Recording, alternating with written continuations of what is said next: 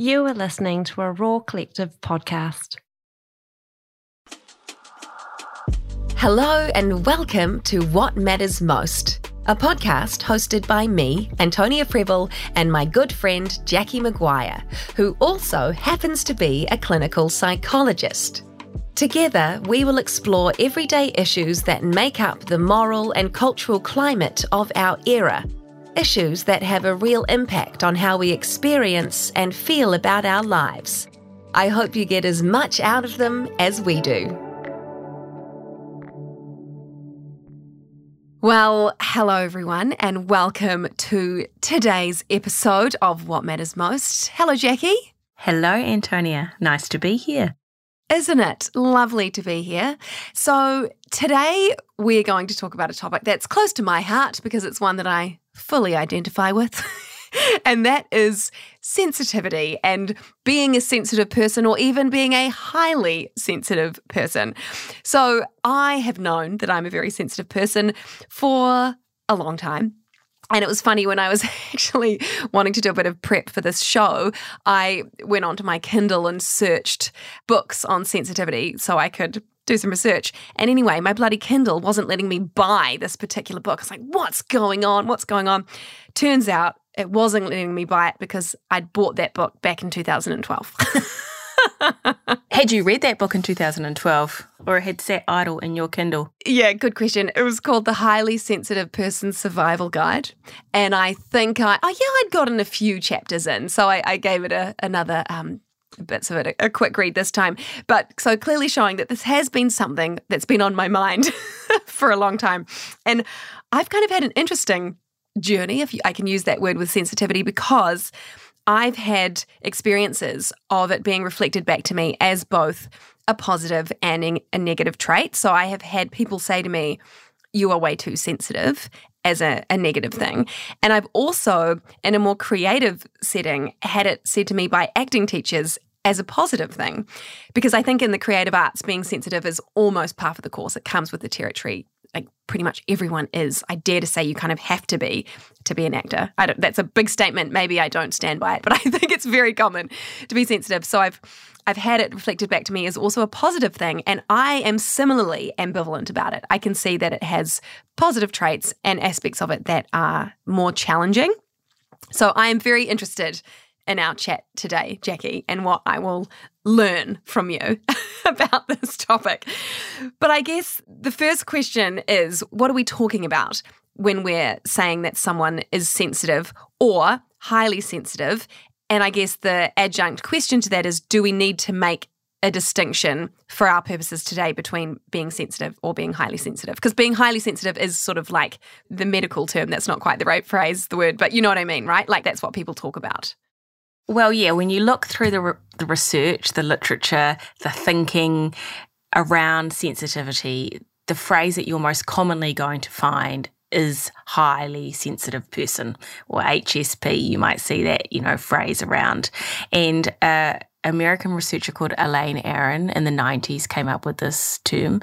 Uh, actually, I think very much thinking around herself and her life and her work as an academic and and parenting and really trying to find a concept to frame to think about what it's like for some people that have got sensory processing sensitivity. So that's the kind of clinical term that would sit behind it. So I think what might be useful to start with, if we use that term highly sensitive person, because I think that really is what we're talking about. What actually does that mean? What characterizes a highly sensitive person? And how does it differ to some other things. That might be a really good kind of ground based zero to start with. And, you know, if you say, Hi, I'm Antonia, I'm a highly sensitive person. Well, I will reflect back to you, Hi, I'm Jacqui, I'm a highly sensitive person. And Oh, hi, uh, Jacqui, my highly sensitive person friend. Maybe that's why we're such good friends. we're both Maybe. very aware of our own sensitivities. But it's interesting, right? I too can see the positives and negatives of this trait. And I was really surprised actually when I reviewed the literature again before recording this episode that some researchers are now calling this a personality trait. And that's a big statement to make because personality trait is stable. It means it's pretty difficult, really, to ever shift that in life. And the early work, or very much some of the other thinking around high sensitivity, is that it's a difference in how your brain processes. It's the way your brain is uniquely wired, and it's wired in a way to have that sensitive processing going on for sensory information. And, you know, I'll break that down in a second, but when you start to look through the literature, you know, Elaine Aron would have said in the 90s, you know, probably back then that maybe 15% of the population identifies as a highly sensitive person.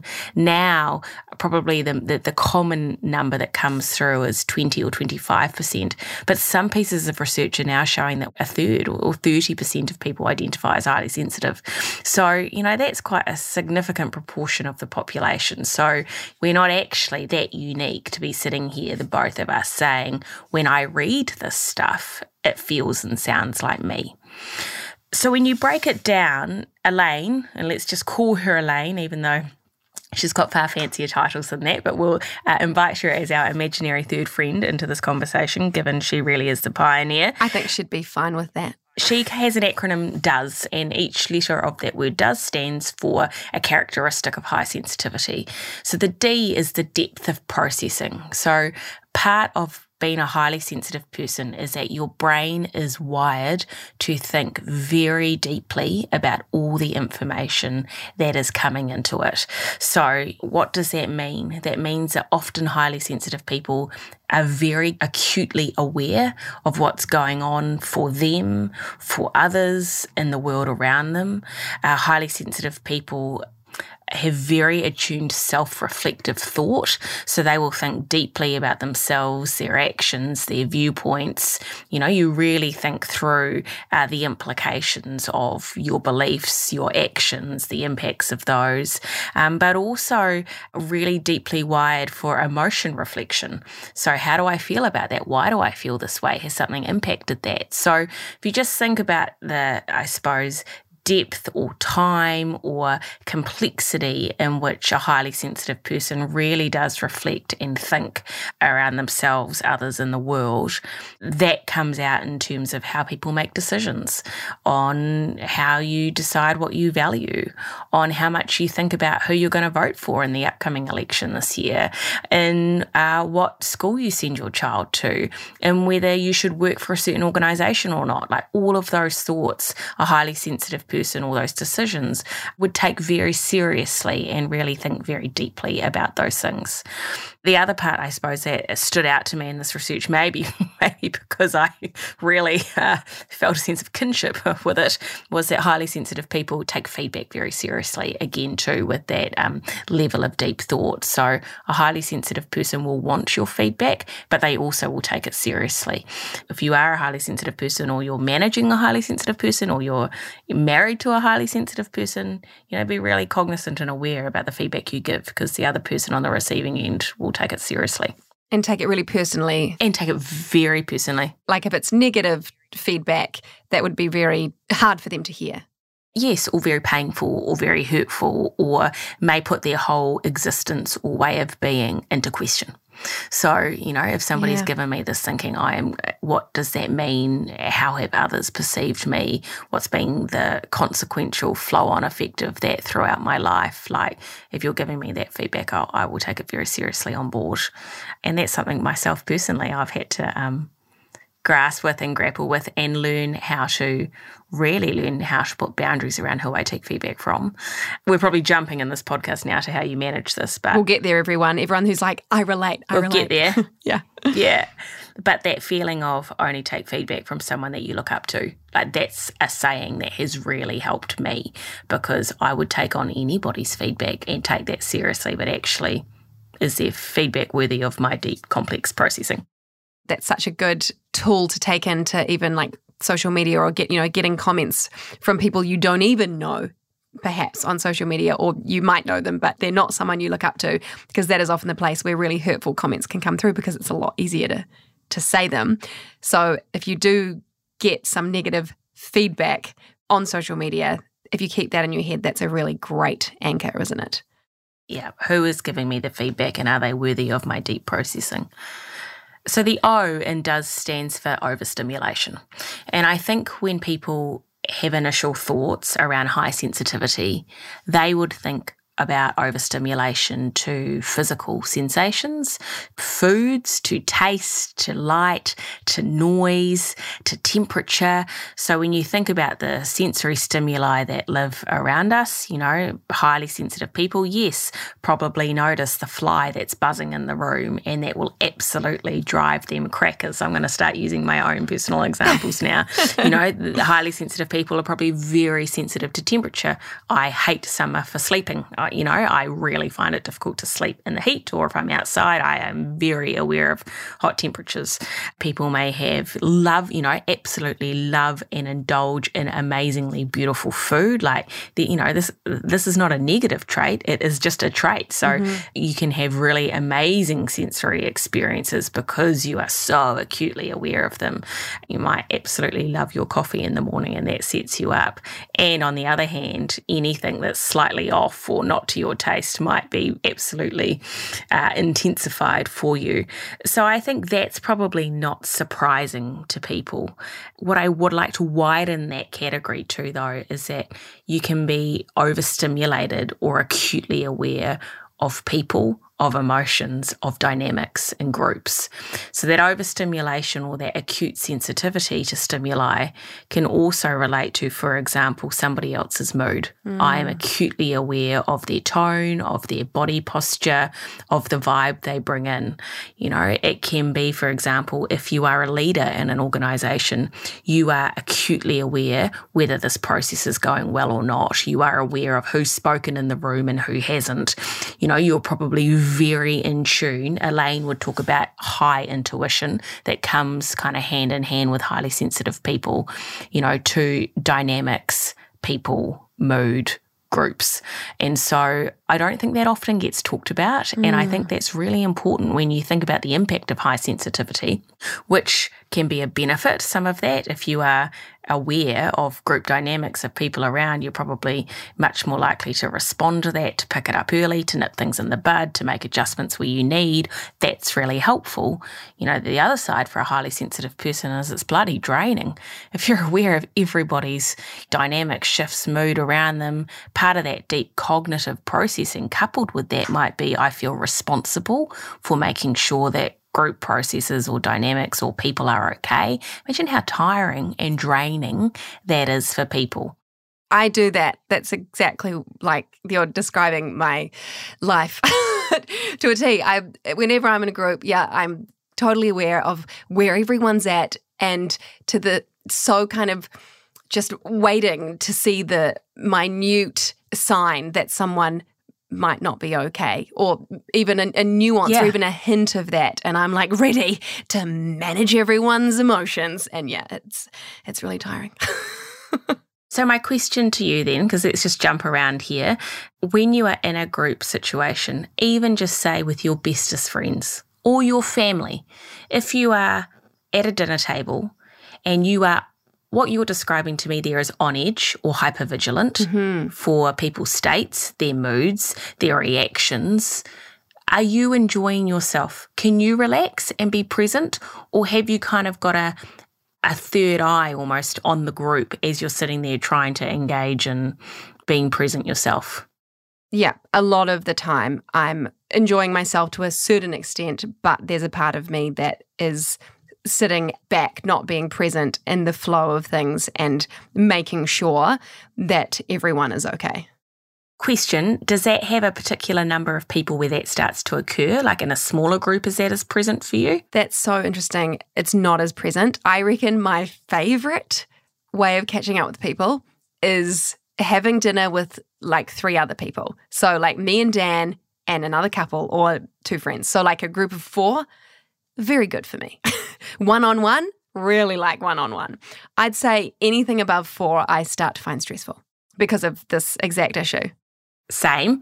Clearly, Antonia and I, through this podcast, are going to find out that we're soulmates through this. so I absolutely identify with that myself too. Uh, it's something I have had to learn to manage. I think I'm much better at it now because I'm very aware of it. It's interesting, right? Because the O in does is overstimulation. So it's not that you are hyper aware and hyper alert to all social stimuli, to all dynamics. It's when it gets too much, mm-hmm. right? And I think that's really important to remember.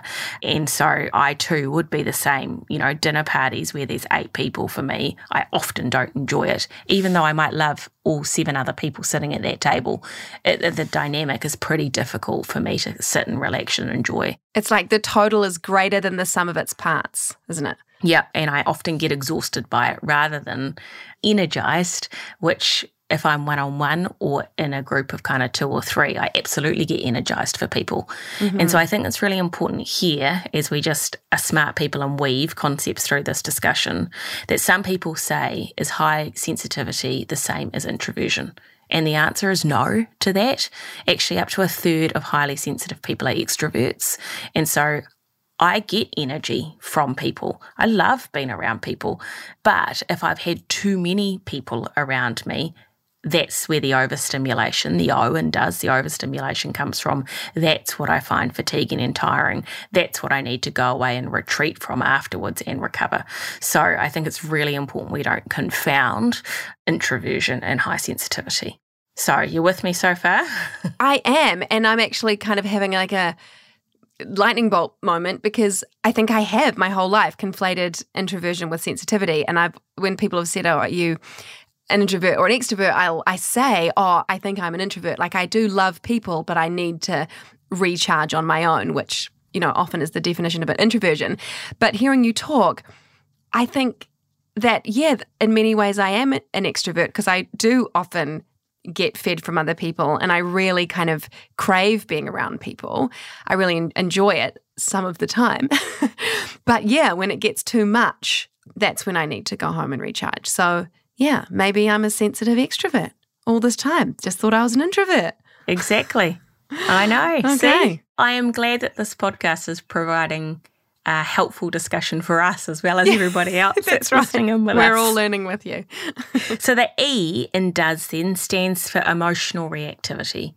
And really what that stands for, or what you can break it down to, is highly sensitive people are known in their neural circuitry or the way in which their brain is wired to really be very aware and to process deeply emotions, to react or respond to emotions in a larger way than other people might. Also, the second part to that, so there's two kind of parts to the E. One is I'm highly emotive or reactive to emotional things. The other part to that is I have great empathy for other people. So I can feel what other people are feeling. And as a psychologist, or anyone that has studied, you know, Psych 101, listening to this, you know, I talk about often that emotions are contagious. So we feel what other people are feeling, but highly sensitive people really feel what other people are feeling. They can connect deeply where somebody is coming from. So if someone is in pain that is around you, you will feel their pain. You know, if someone is in joy, you will highly feel their joy with them. And so, you know, again, there are pros and cons, like all of this, to that high emotional reactivity. You will experience probably the highest of highs in life. You know, the best of the celebration, the awe of being in nature, the wonder of curiosity, all of that stuff you get to experience in, in real peak intensity if you're a highly sensitive person. The downside to that, though, is right, if you're sad, guilty, anxious, lost, disappointed, upset, you will also feel those things deeply too. And so, you know, you can talk about that at a surface level, but then I think later, Antonia, we need to say, how does that, for example, impact at work or impact in our relationships? Because there are flow on effects, right? If we feel things deeply, like if we are disappointed with someone and we acutely feel that disappointment, and we might feel that disappointment for a long time, or it takes a longer time to process, how does that then impact our actions? What standards do we hold people to, etc.? So, you know, I think it is important to really acknowledge there is no good or bad around this. It is a trait, it is how people are wired. There are pros and cons, but that E does stand for I'm emotive, I'm highly reactive to emotions, and I feel very deeply for other people. The S is I sense the subtle differences. I sense the subtle changes. So, again, you can think of changing environments or temperatures or tastes or atmospheres, or you'll sense the difference if you're a highly sensitive person, but also with people, right? So, if, again, if someone's mood shifts, you'll sense that, you know, you'll be the person that picks up if someone's got a new haircut or if someone has changed a piece of furniture around in their house or, you know, like highly sensitive people absolutely pick up the very subtle differences. You know, spot the difference in life, you'll be the winner at that game. So, you know, if you take that acronym, really deep, complex processing, overstimulation to stimuli, emotional reactivity and empathy, and sensitive to subtle change, if you take that as a bundle, that's probably a much wider and comprehensive look at high sensitivity to what some people may think about when they first hear that term. It really is. Uh, to me, the on the street version or understanding of sensitivity is the E is someone who reacts very emotionally to things. You know, like, oh, you're so sensitive, oh, you're too sensitive, which I think is how, to this point, sensitivity is usually portrayed as a somewhat negative thing and something to do with emotions. So it's really great to hear that. Yes, while that is one aspect, it's not just about our emotional systems. It's about every system. It's about our sight. It's about our hearing. It's about our sense of smell. It's about how we feel temperature. It's not just about being emotional. Like being sensitive does not equal being emotional. And that, se- that seems like a really important distinction to make because I'm sure, like me, so many people out there have been told that they are sensitive, that they are too sensitive, and that's meant as a derogatory thing for them to feel bad about and to feel like it's a flaw. But what you're starting to scratch the surface of there is how this trait then interacts with societal norms or societal attitudes, which is, you know, does the way in which we live in a Western world value high sensitivity? Or instead, do people focus on that harden up, don't be too soft, you know, you're too sensitive. And if you look at that view of it, you know, how is a highly sensitive person actually ever supposed to take hold of and nurture the many amazing aspects of high sensitivity. You know, the research actually shows, Antonia, that up to 100 species you can find high sensitivity present. Because if you think about it from an evolutionary... In the animal kingdom. In the animal kingdom, That's, 100 species. Wow. Have shown wow to have high sensitivity because that deep processing, aware of subtle change, overstimulation, they're all amazing survival techniques, right? From an evolutionary point of view. That's an advantage when you start to think of 30%, you know, getting to the upper range of the proportion of society that may experience high sensitivity. You can see that there are benefits from that. But I think it's as we grow to have better understanding as a society around this, given so many of us experience it, then actually perhaps some of those derogatory, ill informed, unhelpful sayings that get bandied about might start to diminish, and we can have actually a far more insightful and intellectual conversation around both the pros and cons to this trait. And how we can use our sensitivity to its advantage. Absolutely. And how we help people be aware of the downsides to that and then find tools to manage it. So it definitely seems that in New Zealand, we are not a society that naturally endorses sensitivity or where people who lead with that element of themselves are going to be particularly warmly received because we are the harden up culture, and that has so many negative ramifications that everyone is aware of. And it just is making me think that whilst it's can be pretty challenging to be a highly sensitive female, it must be way more challenging to be a highly sensitive male in New Zealand or in another country that has similarly non sensitive approaches to the world, right? Like it seemed to be very aligned with femininity even as a trait. And it strikes me that it would be even harder for a man to kind of admit or identify to being sensitive because it's just not a trait that has value. I think it's really important to give credit to some aspects of New Zealand that we can't paint all of New Zealand with the we're a harden up culture. I think there definitely has been historically. I think there probably very much is still that attitude in parts of New Zealand. But I also think, I imagine, for example, your arts community Antonia, if mm-hmm. you're a mm-hmm. highly sensitive male in the arts world, that would be very different to perhaps working in a in another industry yeah. in this country. For sure. I, I think of my family where my mum's a psychologist, my dad's a social worker. You know, if you were a highly sensitive male in my family, you wouldn't be told to harden up. Mm-hmm. You know, but that might be very different to the neighbours, for example. Yeah. If any of my neighbours are listening to that, I, I am not saying it's you. It was a figure of figure of speech.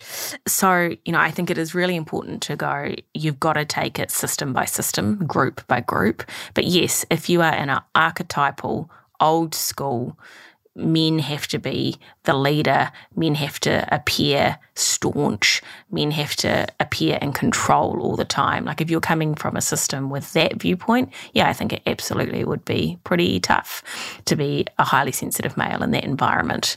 But also, I think probably for highly sensitive females in that same environment, they are also probably told to, you know, don't be a princess, don't take things so personally, you know, you just need to get on with it. So I'm imagining actually anyone in that system would find things difficult. And have to hide parts of themselves, right? Like that's what you might naturally think you have to do. If you feel that certain parts of your personality are not welcome in an environment, then you you try to shut those down.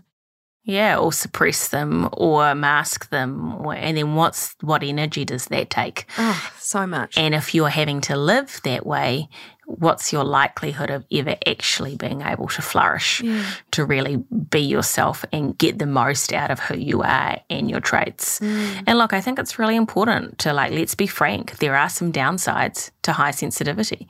The downsides are you can be easily offended. Someone may say something and you take it deeply personal, or you spend a long time thinking about it and it was a flyaway comment from someone.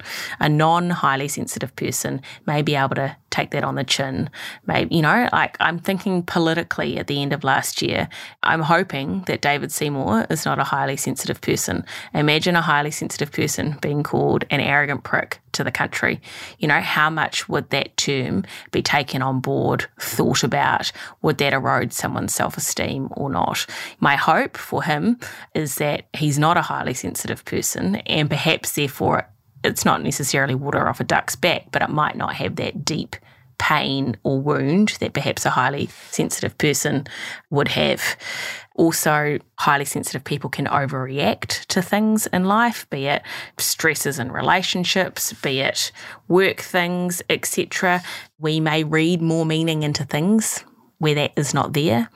It might mean that highly sensitive people miss out on stuff because they avoid certain situations because they don't want to be overstimulated or they're fearful about how they'll feel or they'll have that feeling of, ugh, you know, like I don't want to be on edge tonight at that dinner party, so I'm just not going to go. Like big numbers is too hard work. Absolutely. Is it worth identifying as sensitive if you are? Like, I guess, how does someone know if they are sensitive, if, if they're not in an environment where words like this are, are thrown around, is it useful to discover and identify yourself as that? I think it's important to identify that if you are highly sensitive. if you're mm-hmm. not highly sensitive, then it's not important to identify with that terms, I think, because. And you don't have to worry about it because, yeah, nothing's better or worse. It's not being sensitive or not, it has no kind of moral judgment on it, right? Like there are challenges and positive aspects. But is it useful if you are well, I think knowing about it is different to identifying is the term. So, you know, if you are a highly sensitive person, then this conversation is probably going to have a lot of light bulbs going off for you. It's going to be really, really helpful from a what does this mean and what does this mean about how I live. If you're not a highly sensitive person, given that up to potentially one in three people in this world are, then likelihood is someone in your family, your partner, one of your children, your co workers, your best mate, potentially is highly sensitive. So you might not identify with it personally, but it's bloody helpful to know about it and know how to interact with people or know how to love people or manage people or, you know, be with people that are. And so I think that awareness raising is really helpful. Yeah. Okay. So knowing that it is a really good idea to be aware of sensitivity, whether that's because you identify as being sensitive or because you know that up to 30% of the people around you may identify as being sensitive. Should we move on to talking about ways to navigate sensitivity in the world, whether that's you personally or sensitive people around you? What do we do, Jacqui? Yeah, let's go. How do we manage that individually? And then I think it's probably quite helpful to go, how do we manage that, for example, if you're a parent and you're a highly sensitive parent? How do you manage that if you're a leader and you're a highly sensitive leader? So why don't we do personal first and then we'll do how that relates to others? Sounds great. So I think if you're a highly sensitive person, as with most things in psychology, awareness is key. Are you really aware for yourself the aspects of life that you find overstimulating? Are you the person like me that cannot have a fly in the room, so you invest in the pest services to come around twice a year and you you know because actually it's better to not have that irritation you know so are you are you really aware of the things that drive your crackers or overstimulate yourself and can you problem solve around that I think from the emotional perspective, it's really important to know what hooks you. What are the things that get you or hook you? Or, really, I suppose, from a negative perspective, what are the things that drain you or get in the way of life or take up too much of your time, of your mental resource, where you're having to think about things, go over it, worry about the implications of, of certain interactions, etc. Because we will all have vulnerabilities based on our life, on our life story, on how people have interacted with us, you know, in the past. I call them little T's, little traumas in life, because it's interesting. I'm now going to diverge for a second. Again, Antonia, the question comes up around high sensitivity and trauma, for example. And yes, if you have had a background of trauma, it makes sense, right, that perhaps your brain has coped by that or learned to survive by becoming, you know, highly sensitive, by wiring itself in a way where you're hypervigilant because it's trying to protect you in future. So for big traumas, which is what people would think about, you know, whether that be violence, whether that be sexual abuse, you know, big T's, you can kind of, I think, get most people can why there might be a link between high sensitivity and trauma. But we all have little T's in our life. Not everyone on this call has had a big T, a big trauma in their life. Little T's are from personal interactions. They're from our failures through their life. They're through how other people have made us feel. The example I rattle off, because perhaps I again can identify with it, not that it's my actual life story, but that feeling of wanting to be a high achiever is, you know, imagine the five year old that comes home and says to mum and dad, I got nine out of 10 in my spelling test, and the parent turns around and says, Well, why didn't you get 10? We practiced last night. And that sense of not being good enough or, you know, being acutely aware of living up to someone's expectations. So, all of us in our life will have little t's. And so, if you're a highly sensitive person, you'll be acutely aware of that, for example. You'll be aware of when that feeling gets activated in your life. And if you can have awareness around that, you can then problem solve about how to manage it. For example, are things within my control to minimize that feeling coming up for me? So let's just run with that example now. If I have a sense of not feeling good enough, I have control around who I choose to spend my time with in my personal life. So if there are friends, for example, in my life that put me down, that belittle me, that try and one up me all the time, you know, do they spark that feeling of not being good enough? And therefore, you can choose how much time you spend with that person or not compare and contrast that to a work situation where you have no control over who your boss is or who the person you have to work in, in, a project with is. So then, in that instance, if you're aware you've got a certain vulnerability, if you're aware it has great impact on you, you can then go, okay, well, how am I going to manage this? Can I manage that by one, booking in meetings at a certain time where I know it will be time limited?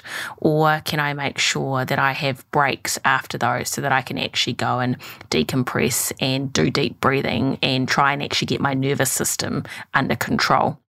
It can be learning emotional tools. And I apologize if I've shared this strategy in the past. It's a go to of mine. But do you visualize having a shit shield on when you're with that person? So it's like, actually, I see what's coming out of your mouth, but I'm very aware of that. And I'm not going to let your words impact me.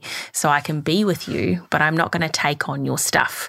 And so, you know, if you're aware of those emotional vulnerabilities, you can problem solve about how you might manage those so they have less of a sting on you. And as part of that element, sort of surrendering or acknowledging that this trait of sensitivity probably isn't going to change. I guess what I mean is you're not going to suddenly get less sensitive. Like the same things probably will still get to you or trigger you, and you still might have the same feelings about them, even with awareness. The awareness doesn't stop the feeling happening, but what you're doing is learning tools to manage them or problem solve them, as you said. Because I know in the past I can beat myself up a bit if I feel like I'm not getting anywhere with something, with a challenge that I have or something that I'm trying to work on. But I think I look at it the wrong way sometimes because I I want my reactions to be less, you know, I want to be less triggered by things as opposed to just managing those reactions. Does that make sense?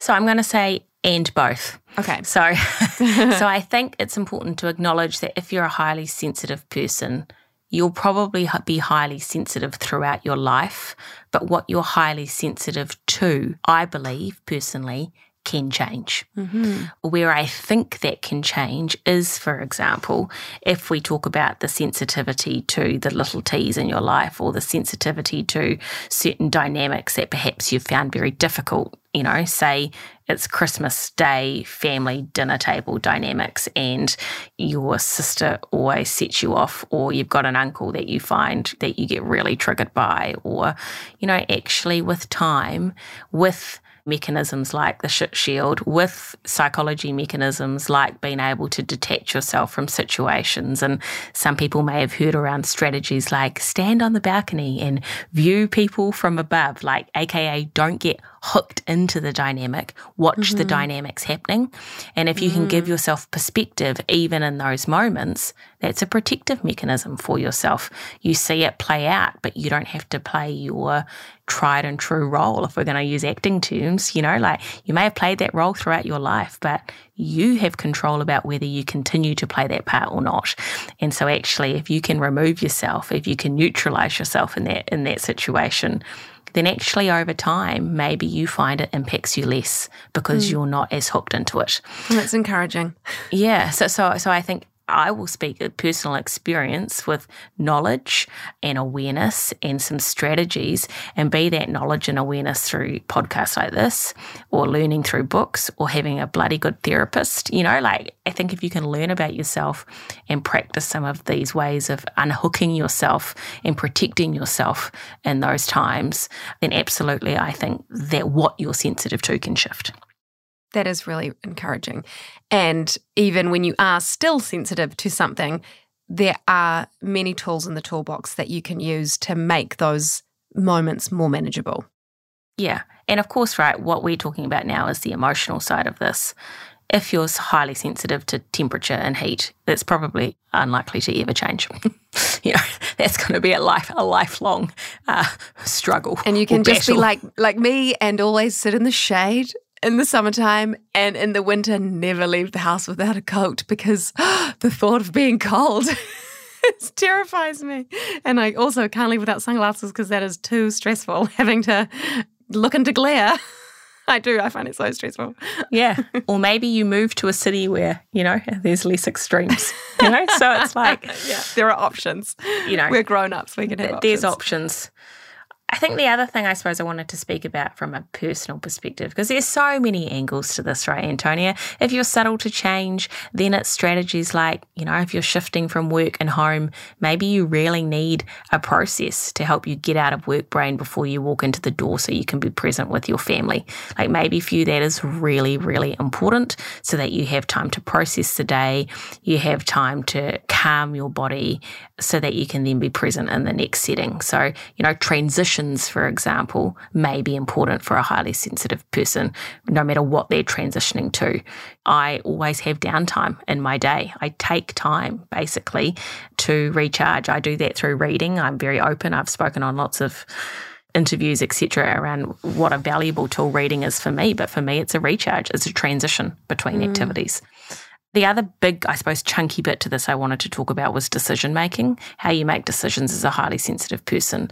Why is that important? If you're somebody that has deep and complex thoughts, if you think about every angle of a situation, if you are worried about the impact on people and how they feel, you know, imagine the toll that takes when you make life decisions. And so I think it's really important to acknowledge if you're somebody that thinks about things from every angle to take your time, to not rush. You're probably the person that reads every piece of research, gathers, you know, half a dozen opinions from other people. You go and collate a whole lot of information and then you make a decision for yourself. And actually the research backs you up that if that's a way that enables you to feel less anxious and more secure in the decisions you're making because you have been thorough, then it's important to know that that's your process and therefore to try and put yourself in situations where you don't have to rush those decisions. So don't make big decisions in a rush. Oh, again, I feel like you are talking specifically to me, like so much so that I put on our list of potential topics decision making. How does one make decisions yeah. in life? Because what you've just talked about is exactly my process. I just think about them like a diamond, you know, from so many angles. the, a prism, which if the light's shining through it one way, it looks different to if the light's shining through it another way. Yeah, and it can be really, really stressful. So, yep, I appreciate you saying that. And I still want to do a whole episode on decision making. But uh, anyway. But the second step to that process is, right, that you then have to be really clear on your values. You have to actually listen to your gut. Highly sensitive people talk, you know, we factor in emotions when we make decisions. And I think non high sensitive people might try and convince you out of that. I know I've got some non highly sensitive people in my life and they say take the emotion out of it, but actually you're not being true to your your highly sensitive self if you do that. It's important that you are aware of the emotional component to that decision. So it's like can you gather all that information and then I suppose take that and reflect that back on what is really important to you in your life. And that I think is a process of clear and helpful decision making for highly sensitive people. The flip side to this, though, is highly sensitive people can become overstimulated, right? Which, from a brain perspective, means that some of us probably have bigger amygdalas or highly reactive amygdalas. And the amygdala is the part of your brain that runs fight or flight. So, even though you might be this deep, complex thinker, in certain situations where you're overwhelmed, anxious, panicking, you probably then make bloody snap decisions fully based on emotion that you then go back and go, what the hell did I do that for? You know, and so it's this complete flip opposite to your deep, diamond shaped, you know, decision making process. And then you're probably wrecked with guilt or regret afterwards because, again, you feel emotions largely intensely. And so I think if you find yourself in situations that trigger that overwhelm or anxiety, it's really important then to have some self calming strategies to manage that. Be that breathing from your belly, be that actually learning to say, I just need a moment to think about that, be that taking yourself for a walk around the block, having a go to you know, I just want to run that past someone, or I just need to sleep on that. Like actually being able to have some go to sayings to nip that high amygdala reactive decision making in the bud is probably helpful. I would really love to see how big my amygdala is, Jacqui. Maybe one day I will find out. Maybe one day, maybe one day we'll be clever enough to, you know, have home scanning, you yeah, know, equipment. Just a casual home brain scan. So uh, I think that's some great tools for individuals who want to navigate their sensitivity a bit better. Uh, shall we move on to talking about leaders? Sure. I think actually, when you look, I suppose, at the narrative around leadership, highly sensitive leaders are amazing leaders. They're amazing leaders because they're aware of their people's needs, because they process deeply before they make decisions. So, I, in my work, talk with organizations lots about concepts like psychological safety. To perform well, people need to feel like they can speak up, be safe in a group, have challenging conversations together well. Like all of those things are really important if you're going to perform well. And if a highly sensitive leader is acutely aware of everyone in the room and the dynamics and the needs of the project and the people, probably they're bloody epic at managing that, right? The third stream that kind of comes through is, you know, yes, they're aware. Yes, they, you know, think deeply, but also they resonate well with people because of that kind of intuitive, emotional, acute responsiveness. People are like, they get me. They get it. I've got this amazing leader. And so from that perspective, highly sensitive people are very valued leaders. Why I wanted to raise it is because actually, when you look at the health of highly sensitive leaders, they often have greater stress themselves. Again, imagine the toll on being acutely aware of everyone in your team, on the client you need to deliver for, how we're running up against organizational values or what we stand for, or, you know, the level of thought, time, and effort going into the process as well as the outcome for a highly sensitive leader takes a toll. And so, if you are a, a, leader that is highly sensitive, be aware of your amazing characteristics that you bring to the role. They will be very valued, but do not burn yourself out. You know, you need to protect and nurture those positive aspects of yourself. And if we continue to look after others and not self care, not take breaks, not block out time in the diary where you can get your recharge, if we're always saying yes to people, then you've got a, a high likelihood, I think, of running yourself into the ground. And so that, I suppose, is another reminder for highly sensitive people that self care is very critical, that rest and recovery is extremely important so that you can sustainably act on or utilize your skill sets. That's such good advice. So, what about if you're not a highly sensitive person, but you want to be able to have close relationships with people that are? What's the best way to approach that? Because if you're not a highly sensitive person, you actually may just miss many of the cues for one that is telling you you're talking to someone who is highly sensitive or that they are struggling in some way. And that's not your fault either because that's just how you're wired. yeah. Here are my top tips. I sent these to my husband. I'm going to be open that I, you know, this is how you can be well married to me. if you want to be in a relationship, have a friendship, have a connection with someone that you think is highly sensitive, what's important to remember? Be really aware of your words. Words matter to highly sensitive people because of that deep, complex thought. So a throwaway comment to you may be an absolutely large entangled thought process for a highly sensitive person. It may be a deep wound. Conversely, positive feedback, praise, recognition, acknowledgement is like amazing fuel for a highly sensitive person. So, not only be aware of, I suppose, the cutting words or the judgments, but make a real effort, I think, in terms of what you acknowledge and what you see in a highly sensitive person, because that will be extremely meaningful to them. If a highly sensitive person is not quite themselves, if they've gone quiet, if they're absent more than normal, likelihood is they're probably deeply processing something. Something has caught their mind. They're worried about something. They're making big life decisions. Their mood is low because they're of the impact of what's going on around them. Like check in on them. If a highly sensitive person has gone inward, it's probably a sign that something is going on for them uh, and that they are processing or overwhelmed or had too much of what's going on. So check in kind of check your vibe, check your tone before you enter a room with a highly sensitive person, this is something we joke about in my house. You know, I will absolutely pick up on anyone's mood. And as a highly sensitive person in the past, I've interpreted that if somebody walks in and their mood is colder than normal, my first thought is, what have I done and why are they upset with me? And 98% of the time, it's got nothing to do with me. But as a highly sensitive person, that's my interpretation of that. So, you know, as a non highly sensitive person, like you don't have to be a superhero. You don't have to be perfect, but do be aware, for example, if you're if it's your partner or your best friend, that your mood will have impact on that other person.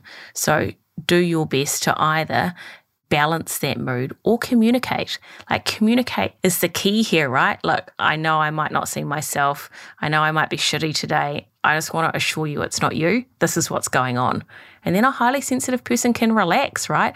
I'm not sitting here in my ambiguity trying to come up with why you might be different. You've communicated to me what's going on. And so that being aware and communicating is so important, I think, for all relationships, but especially if someone is highly sensitive.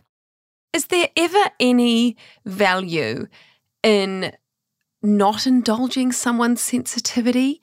For a sensitive person, is it beneficial ever for someone to kind of not like approach them with kid gloves or with the degree of perhaps sensitivity that they're used to so that they're not kind of shrouded in a cloud of carefulness the whole time? Like, I get what you're saying, but I think my brain goes to what are you trying to achieve? And if you're trying to have a good relationship with someone and you know that their brain is neurologically wired to be highly sensitive, they're not just being particularly vulnerable, they're not being weak, they're not being needy. That's just what their brain picks up.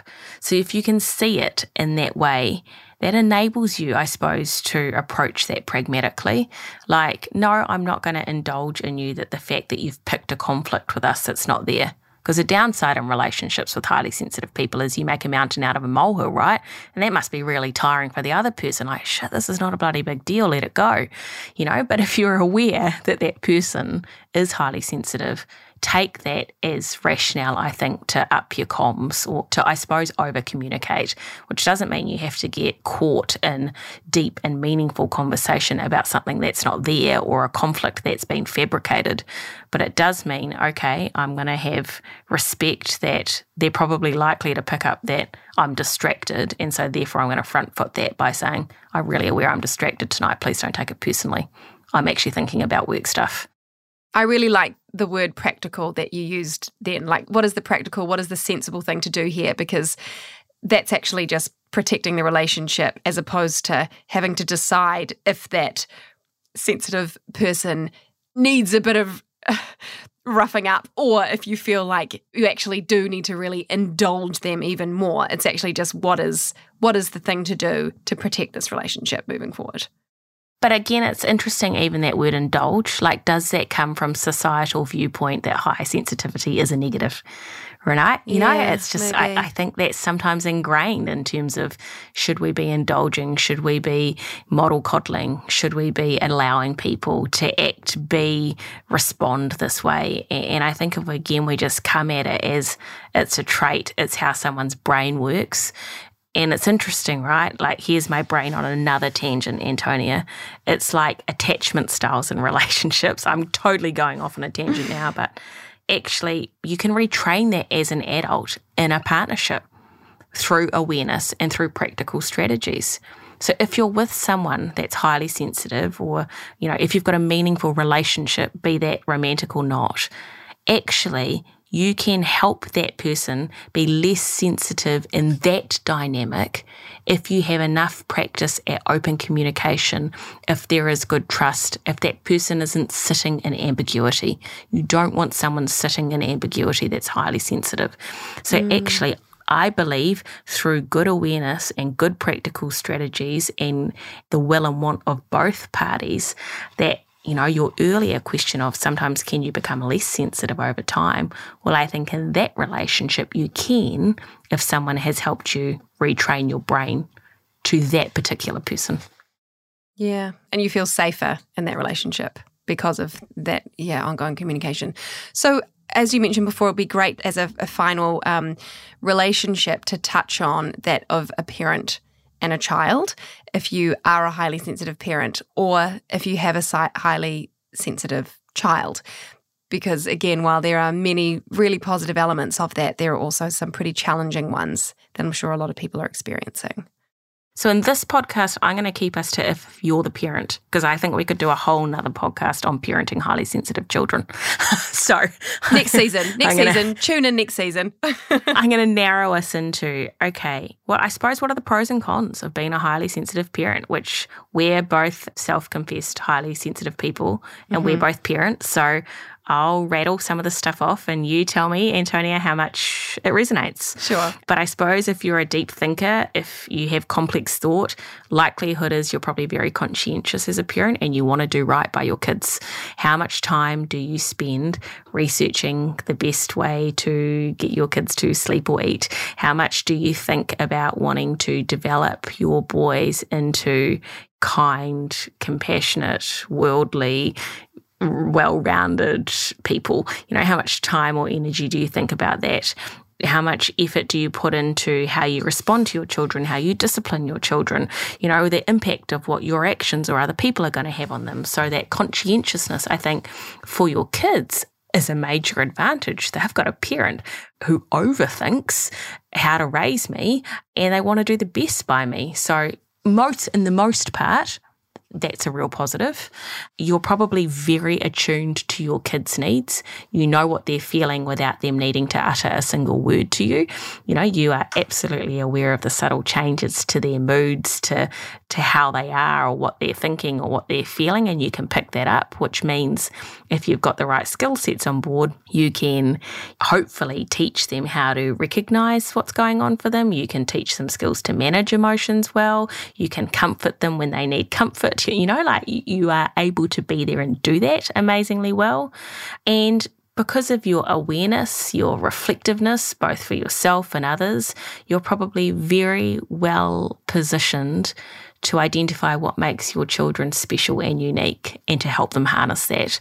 So I think there are absolutely amazing aspects for your kids when you are a highly sensitive parent. And for you as a parent, you get to enjoy them to a wonderful level of amazingness, right? Because you see their joy, you and process it more deeply and process it more deeply. What's the negative? If your kids are having a tough time, you'll feel that and it will impact on you.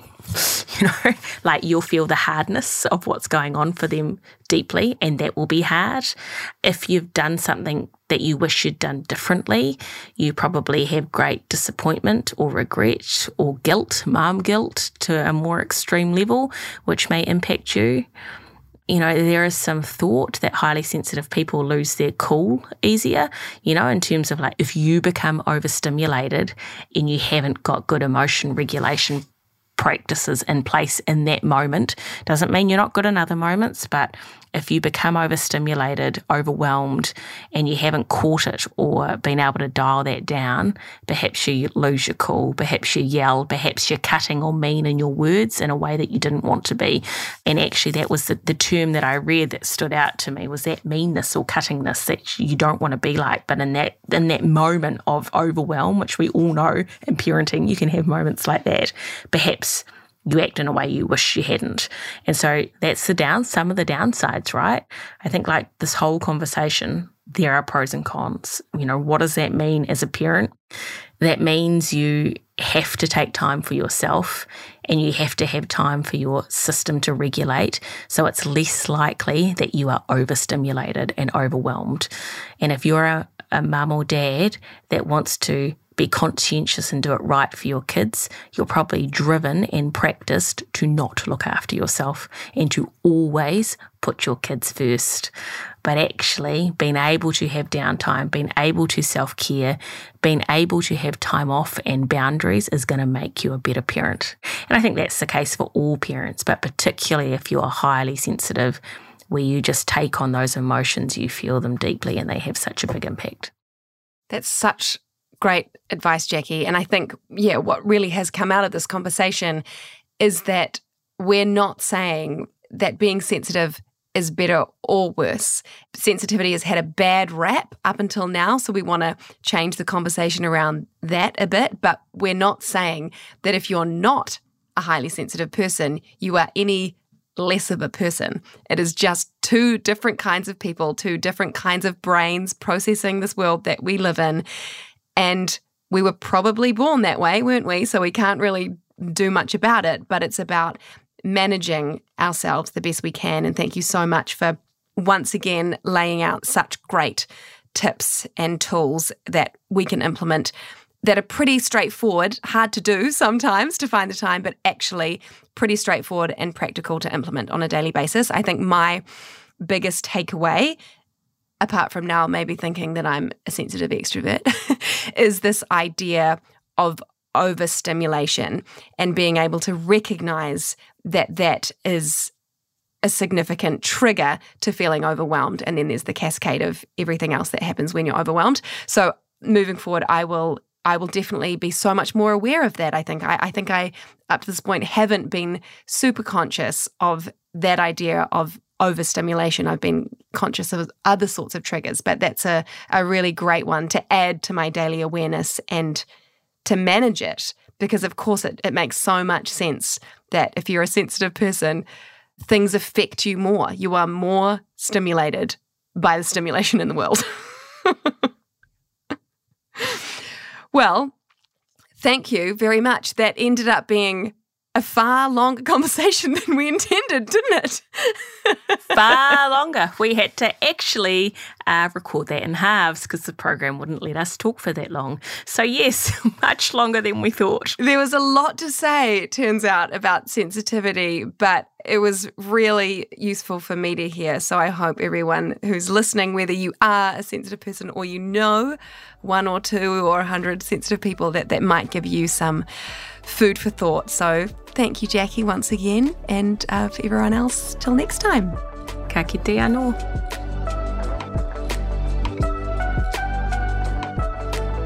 That was what matters most for this week. Thank you so much for listening.